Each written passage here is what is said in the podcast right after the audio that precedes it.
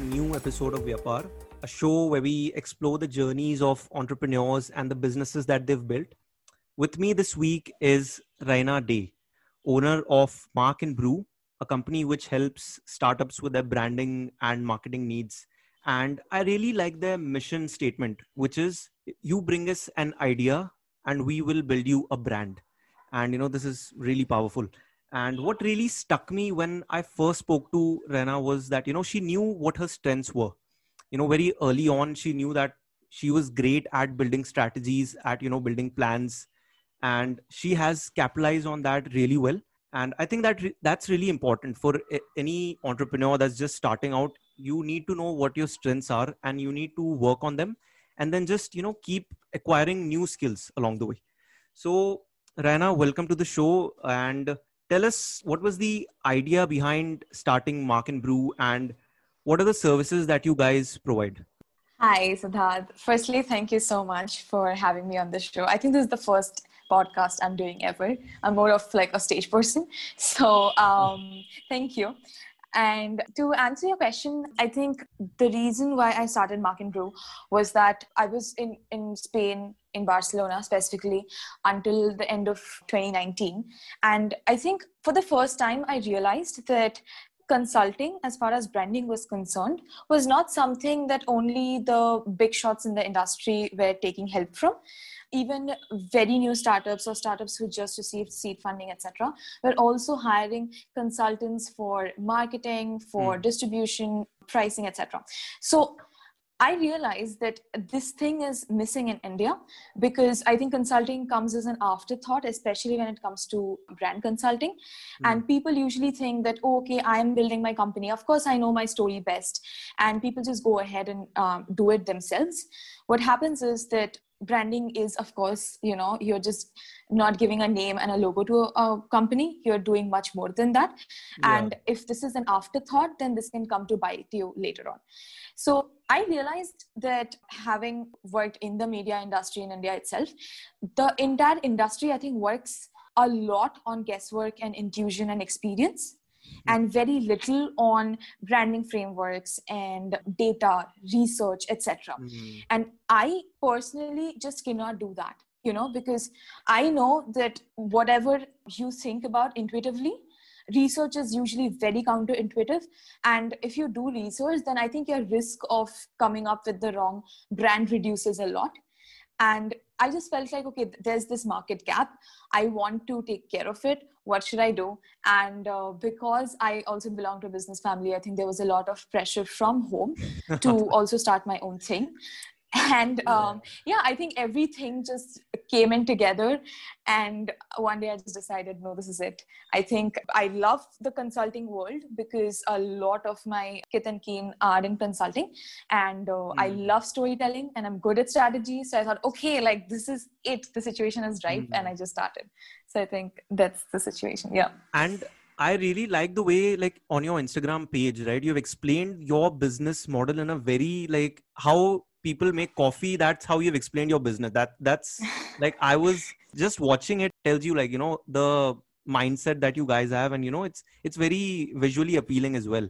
So that's that's amazing. And also i agree with you like people startups in particular they they feel you know the founders feel that they are the ones who can tell their stories in the best way but sometimes you know that might not work out so yeah. And also when we spoke pre-show right when we uh, spoke for the first time you told me that you know marketing agencies don't really charge companies for developing marketing strategies.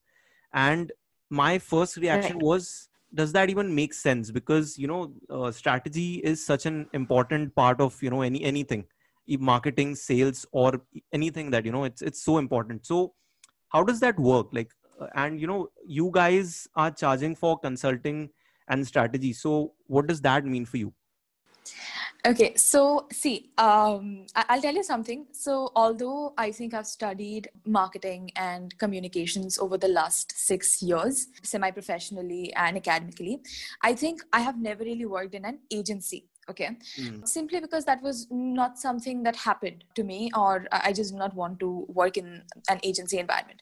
Now I was quite shocked to actually understand from a lot of agency owners and experts that what happens in agencies is so if a brand approaches you and uh, whether it's for branding or a marketing campaign or just for a long-term marketing collaboration the agency first asks the brand what your budget is and accordingly they come up with a strategy. Now this strategy can take anything between one to two weeks to come up with and then it is presented to the client the details are not delved into but if the client thinks okay there's potential then they go ahead. And the payment for agencies mostly comes from this implementation collaboration where they're actually okay. doing work for the client and not just advising the client. Now i mean i realize that okay this is how it works but to be honest research is a lot of uh, billable hours. Research is also money because you are going to do a lot of uh, focus group interviews and surveys and you have to give people some kind of uh, reason to do these things right in the form of say discounts etc now if all these things are going to happen then it is about a lot of time and money. And i can't imagine giving that to somebody for free. I cannot imagine uh, giving my ideas to someone for free you know. That that just doesn't work. And that is i think what consulting firms are about. If you want to concentrate a lot on research based strategy then you have to go to a consulting firm because then one two months are taken to do proper in-depth internal and external analysis. And then you know step by step procedures that a lot of universities have come up with regarding branding and marketing will then be put to use to come up with the right strategy after that what happens is a consulting agency or firm if asked to can then carry out the implementation through their in-house team. So this i think is the difference. And uh, i really don't know how the agency model works in the sense that how effective the research part is or if yeah. it's mostly intuitive or based on past research because you know every time you do some research you also save that data. So maybe that is also something that they work on. But to be honest for me i personally cannot imagine just giving away my hard made strategies yeah, that, that away for sense. free yeah because and you yeah. know I, I i feel like you just mentioned here like if they are not charging money for it you can't even be sure that you know they are putting in that level of effort to do the research and all that stuff so i mean if if you don't put that level of effort in your research and your strategy then what good is the implementation so yeah i mean that exactly. also that's that's also something that companies need to think about. And also apart from consulting you also give services called like growth hacking. What does that mean? That's correct so, um, so see, my main strength is brand consulting, definitely, because um, that's that's the strategy part. That's what I'm good at. But growth hacking, I think it's a five-year-old term. Growth hacking is hmm. basically where you hack the growth graph of a company as far as the user base is concerned. Now, of course, this is not the right thing if you're trying to sell a product right however if you think about dropbox right so what dropbox did is that they launched at a particular event which had paid members visiting the event and only they could avail dropbox and everything had to be in on an invitation basis so there was a waitlist that was created i think in oh. uh, a couple of weeks or less than that there was waitlist of 75000 people wow. who wanted to avail dropbox's services now this is called growth hacking. Usually, a company would have taken six to seven months to get to 75,000, right? No matter how good it is. Mm. But the moment you growth hack, your user base increases a lot. Now, that is very important because, say, if it's a LinkedIn or a Dropbox, then they only get their revenue from small percentage of the total users. So, I mean, I don't pay for a premium membership on LinkedIn right? Uh, or or i don't pay for dropbox because i don't need that amount of space. So very few people actually pay mm. to use linkedin or dropbox. And all the revenue must come from these people. So in that case the larger your user base the higher your chances of getting a paid customer. Now this thing of course makes most sense for soft tech companies and yeah. knowing that today the entire startup ecosystem is like mostly made of soft tech startups it makes a lot of sense to help them out with uh, marketing initiatives that will help expedite the expansion of the user base mm, that's that's true because nowadays it's more about you know just getting reaching a milestone of users and and I feel like I could be wrong here, but sometimes I feel just growing that user base without you know uh, being profitable then like if you see uber right it has Mm-hmm. we know that the user base is has grown exponentially but it's still not making any money so that's also something that you know i'm curious about like what these companies even with all the user base that they have they still can't make money so i don't know i mean that's- Right. So, So- see, I mean, I think it depends a lot on the kind of business model and whether growth hacking will work for it or not. It definitely works for soft tech, but like I said, Mhm. Uber has a lot to do with the physical world also. And uh, I mean, Amazon did wait for 24 years before it went into profits, right? yeah. So I think in that way, it it depends from business to business. Growth hacking is definitely not for everybody, but uh, it is definitely here to stay. All right, all right. And just taking a segue here, I on one of your Mhm. Instagram posts, you described your takeaways of being an entrepreneur, and you know you Mhm. mentioned that you know having a business parent is greater than attending a business school. So you know how has your family, how has your family helped you develop the right mindset? So I'm a second generation business person, and my father is in the construction industry. That's not an industry that I wanted to be a part of. So of course I started from scratch in consulting. But to be honest, I have been to business school, and I, in comparison, what I can tell you is that business school was okay. One year of uh, very intensive education, learned a lot of frameworks, etc. But like anybody and everybody knows, until you actually put things to use it's as good as you did not really you know uh, go to business school un- unless you put your knowledge to use. Now the difference between business school and a business parent is what i can tell you is that when you have a, a business parent especially one who likes to come home and discuss what he is doing in life right to earn that money. So i know a lot of parents who don't like to discuss it. I know friends who don't know what their uh, parents designations are at uh, their services. But uh, i mean i had a father who was who would always come home and tell us that okay this is the current rate of brick prices and um, this is what i did to sign this uh, client or this is exactly how i spoke with this officer to get xyz done right so Mhm. these things that he told me and that i remember since i was 4 years old i think over the last two decades like home was b school you know and dinner was where all the Yeah. lessons were learned. So yeah i think passively of course then i did not realize all this right? And a lot of times if you know dad needed me to write a letter to the governor or something okay i was sitting and writing it out for him. Or if he needed something checked i was doing it for him.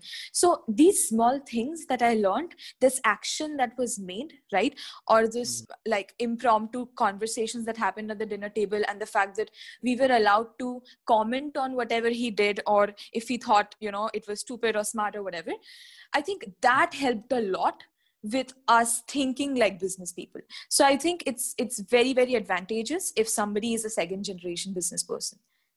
Wow, that's really amazing. I mean, because I know because you told me that you were you there was an expectation from you to start a business when you were 13 and right. like there are not many kids out there who have the same, you know, people don't expect that. Like when you're 13 or 14, people are ex- expecting you to go to school and just, you know, get a good job or something like that, but I mean, that's really impressive, honestly. That's mm-hmm. Awesome. thank you and thank on- you and on the same post you also said that you know there's a difference between a founder and a co-founder and i was just scratching my head because all this time i used to think that you know these are just the same kind of people like there's not much difference between a founder and a co-founder Right. so so what's the difference I think the difference is like that of a single parent versus two parents raising a child. You know, oh it's just that it's it, it's just that to be honest because on one hand if you're a founder then you build the company by yourself. The decision making is completely on you. If you go wrong you go wrong. And that can of course be a lot of pressure. If it's about say okay even if we keep the financials apart which again is ob- ob- obviously easier if there are two or three people involved in a business but hmm. okay like assume that it's not a problem then also there are other things for example networking right? So my network will be restricted to say 500 people right? But if i have two three founders working together then of course that becomes 1500 people. Chances of your business growing then becomes Mhm. higher and mm. but then are, there are also other things like okay if i want to shut marque and brew tomorrow i can do that and not be answerable to anybody oh, but the yeah. moment i am working with somebody else i have made a commitment there's also some kind of personal relationship then again you can't really get out of it and then i think there's the whole point of product quality you know because uh, at least in the service industry so what my product quality will be is completely dependent on me. But the moment there's a, a two three other people working with me uh, with the same decision making skill maybe it'll be better.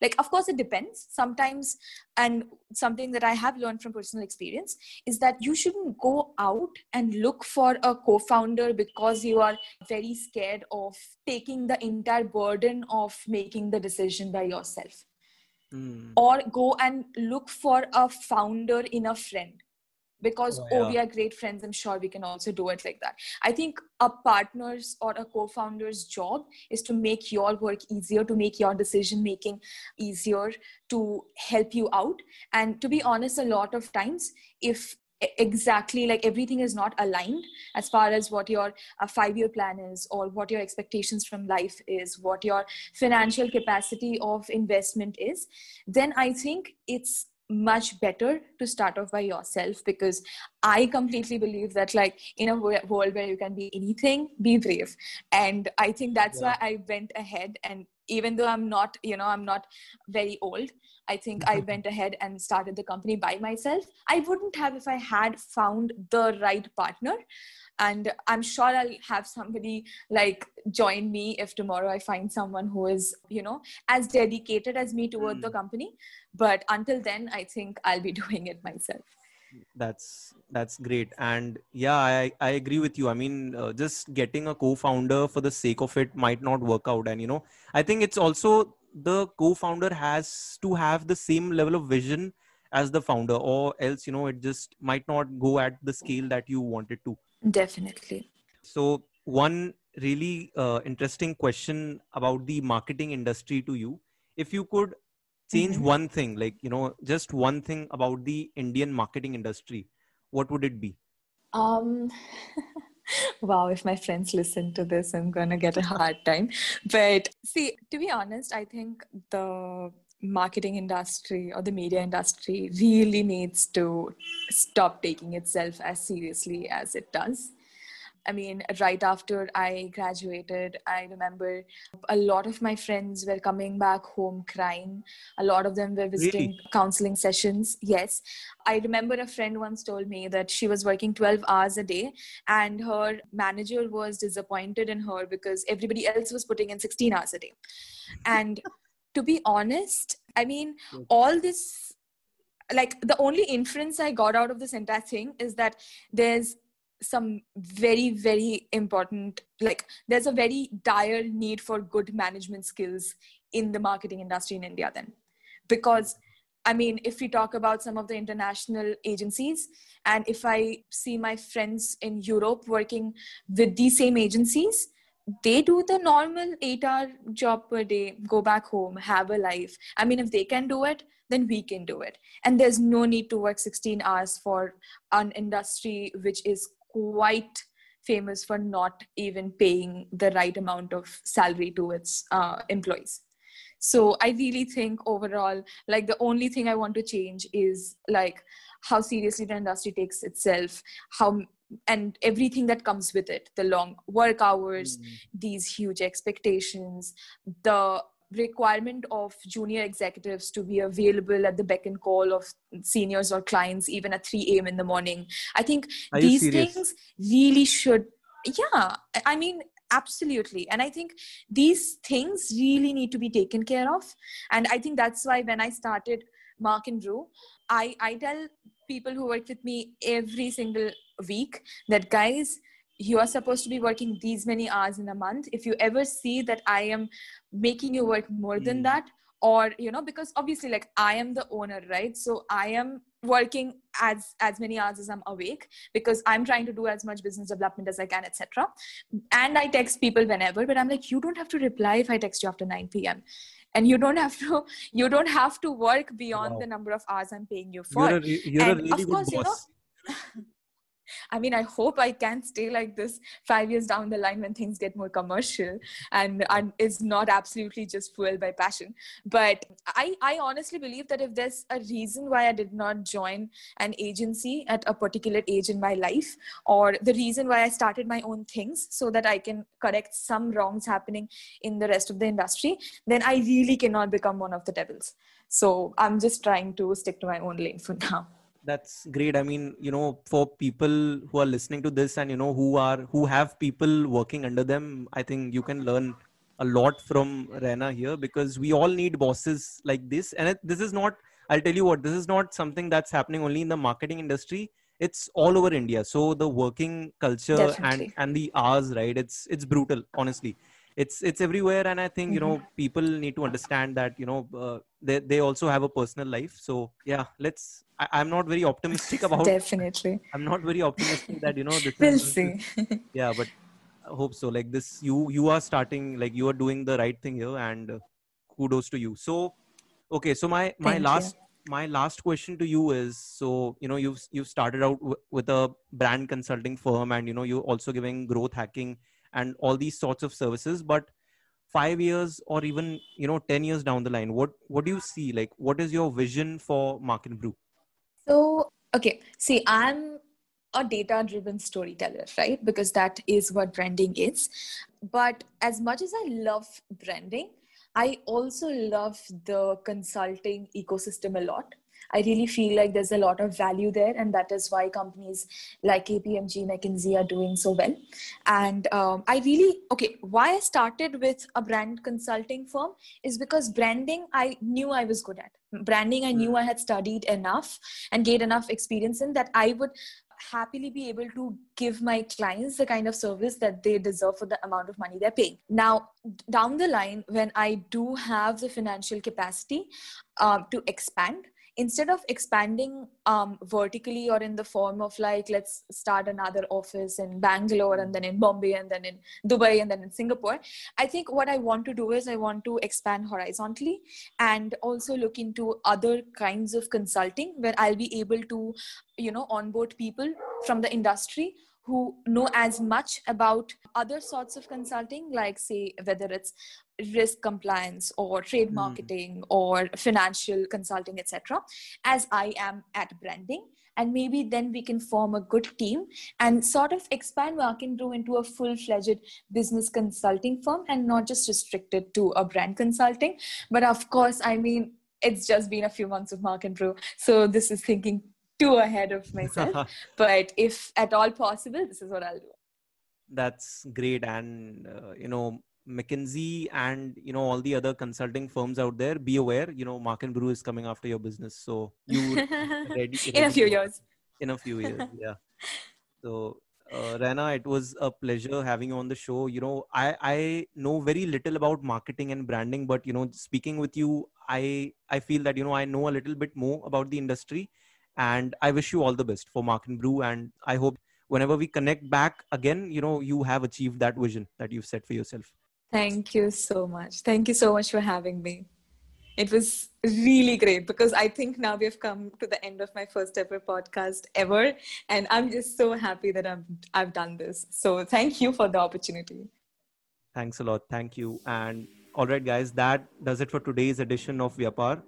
If you're a startup looking for a great marketing strategy or you know, you know, you want to build a brand, check out Marque and Brew. It's an amazing company. Their Insta page is just awesome and I'll drop the links in the description. Do check it out and do let us know what you think of the show.